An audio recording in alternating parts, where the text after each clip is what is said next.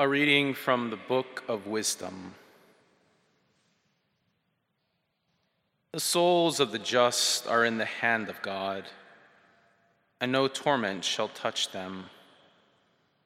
They seemed in the view of the foolish to be dead, and their passing away was thought an affliction, and their going forth from us utter destruction. But they are in peace.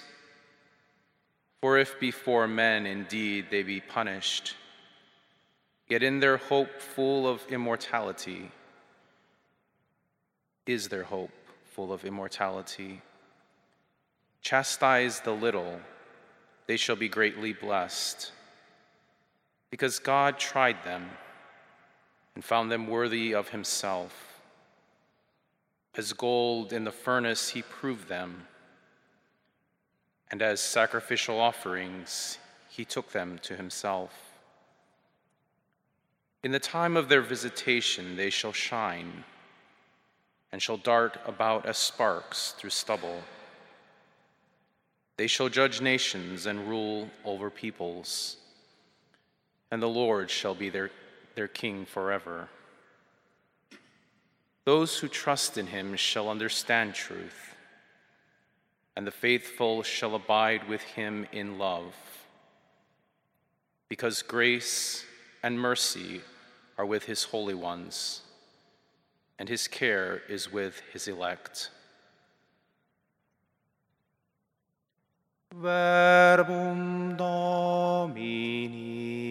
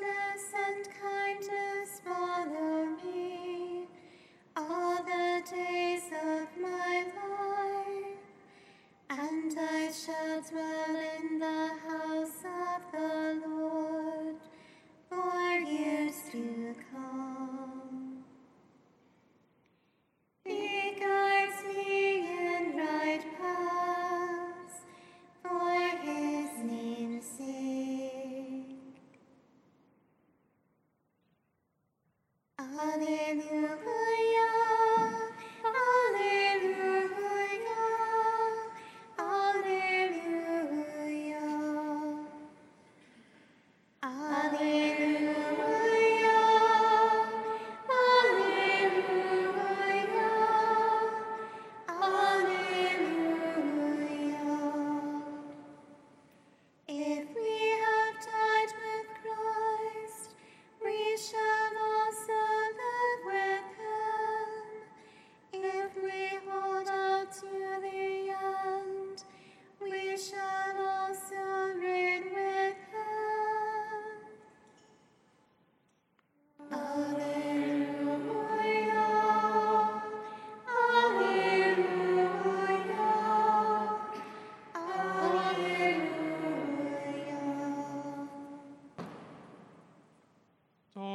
Deus vobiscum.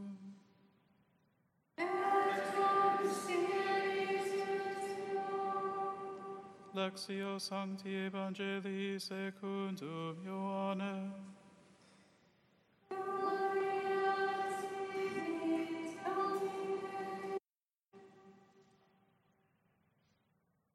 Jesus said to the crowds, "Everything that the Father gives me will come to me, and I will not reject anyone who comes to me, because I came down from heaven not to do my own will, but the will of the one who sent me. And this is the will of the one who sent me, that I should not lose anything of what he gave me, but that I should raise it on the last day. For this is the will of my Father, that everyone who sees the Son and believes in him may have eternal life, and I shall raise him on the last day." Verbum Domini.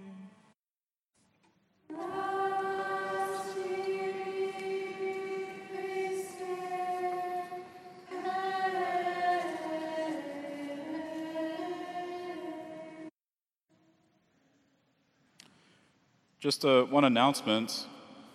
Tomorrow, uh, October sixth, there will be at three p m at the Grotto, the, uh, a Rosary for Life and Vocations with uh, Bishop Baker. So we invite all of you to join us for that tomorrow. That's at three p m tomorrow. In the name of the Father, and of the Son, and of the Holy Spirit. Today we commemorate and pray for all of the faithful departed of the Franciscan Order, of all three of the Franciscan Orders. And these are those faithful men and women who dedicated themselves to walking in the footsteps of Saint Francis of Assisi in poverty, chastity, and obedience, and who persevered to the end for the love of God.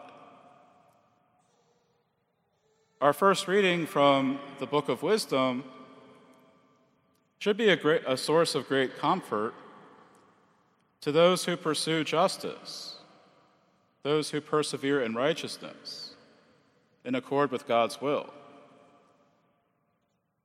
The author of the book, who some believe to be the son of King David, King Solomon, tells us that the souls of the just are in the hand of God, and no torment will ever touch them.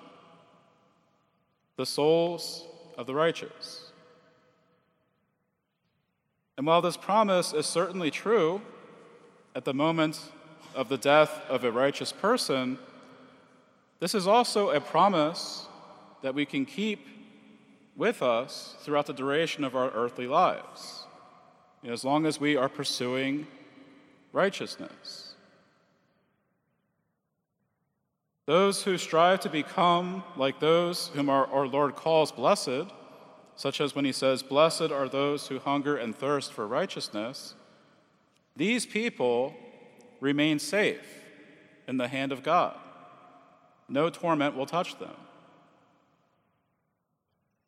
Even in the midst of threats, of trials, of sufferings, their souls are kept safe from harm. You know, our Lord himself says, "Fear not those who can harm the body, but then afterwards can do nothing after. Rather, fear though, fear the one who can kill both body and soul in Gehenna." And then at the hour of their death, these souls are preserved from the snare of the evil one, and are joyfully received into the heavenly kingdom. Now for many, there, there may be a period of purification in purgatory. But even there, thanks be to God, they at least enjoy the consolation that they will one day enter into the joy of certain union with our Lord Jesus Christ.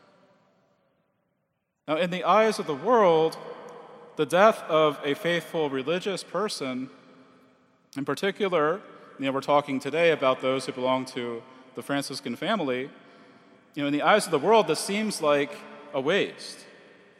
You know, it seems like the culmination of making a foolish choice, of throwing away one's life. Those who are worldly cling to worldly pleasures and are only fixed on satisfying their base desires in this life, the base desires of the flesh. They might view those who give up their lives to serve Christ and who make the sacrifice of having a family of their own and their own personal autonomy, they might view these people as quite foolish. You know, the world values pleasure, money, and power. Whereas the religious forsakes these things, which are not sinful in themselves. They can become sinful when they become ends in themselves. But they forsake these things for the sake of focusing on union with Christ above all else. Now, to be sure, there are very few who are called to this life of consecration. It requires a special grace to live this vocation faithfully.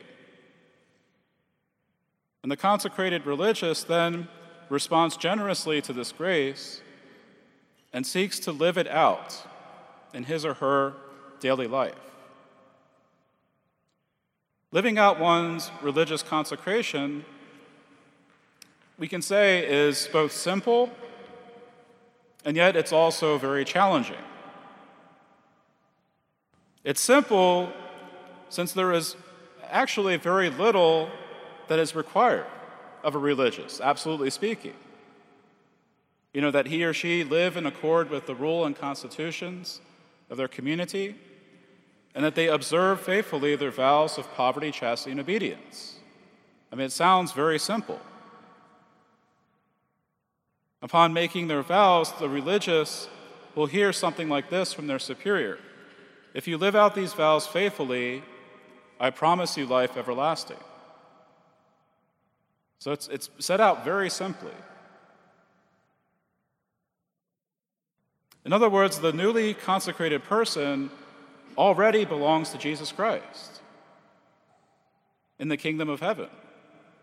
You know, if they died at that moment, you know, granted that they're in a state of grace, that's it. They've made it to heaven, provided that they've lived out, you know, strive to live out their vows. Of course, human nature, being fallen as it is, you know, this is something that is easier said than done. The rest of one's consecrated life then becomes a constant battle, which is usually a struggle not against other people, but a struggle against one's own sinful inclinations and one's own preferences. What must then take place is a, continually di- a continual dying to self, a taking up of one's cross, which can take the form of anything from overcoming certain vices to dealing patiently and charitably with that one irritating member of the community. And many of the challenges are really not that dissimilar from what others would experience in the married life. You know, there's, there's a lot of crossover. You know, there, obviously there are differences, but there's a lot of similar struggles that we all go through. And each of us is called to persevere in our particular vocation in the midst of trials, difficulties, temptations, and tribulations, not to mention, you know, the joys and the graces and the celebrations of life. But it's really through those trials and difficulties and temptations that we grow in the spiritual life. It's only through the cross that we grow. And it is through all of this that our love for God and our love for neighbor is strengthened and purified, so that we might love others for their sake and not for our own sake. You know, not for any sort of gain that we might receive.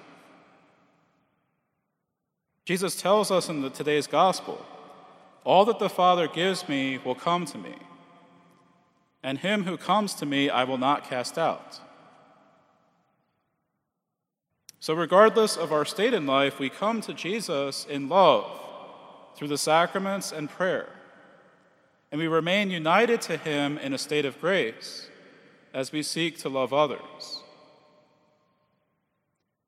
So on this day, we pray in charity, especially for those deceased members of the Seraphic Order, the Franciscan Order, who have died and are undergoing purification. May they rest in peace and enter finally into the joy of the heavenly kingdom.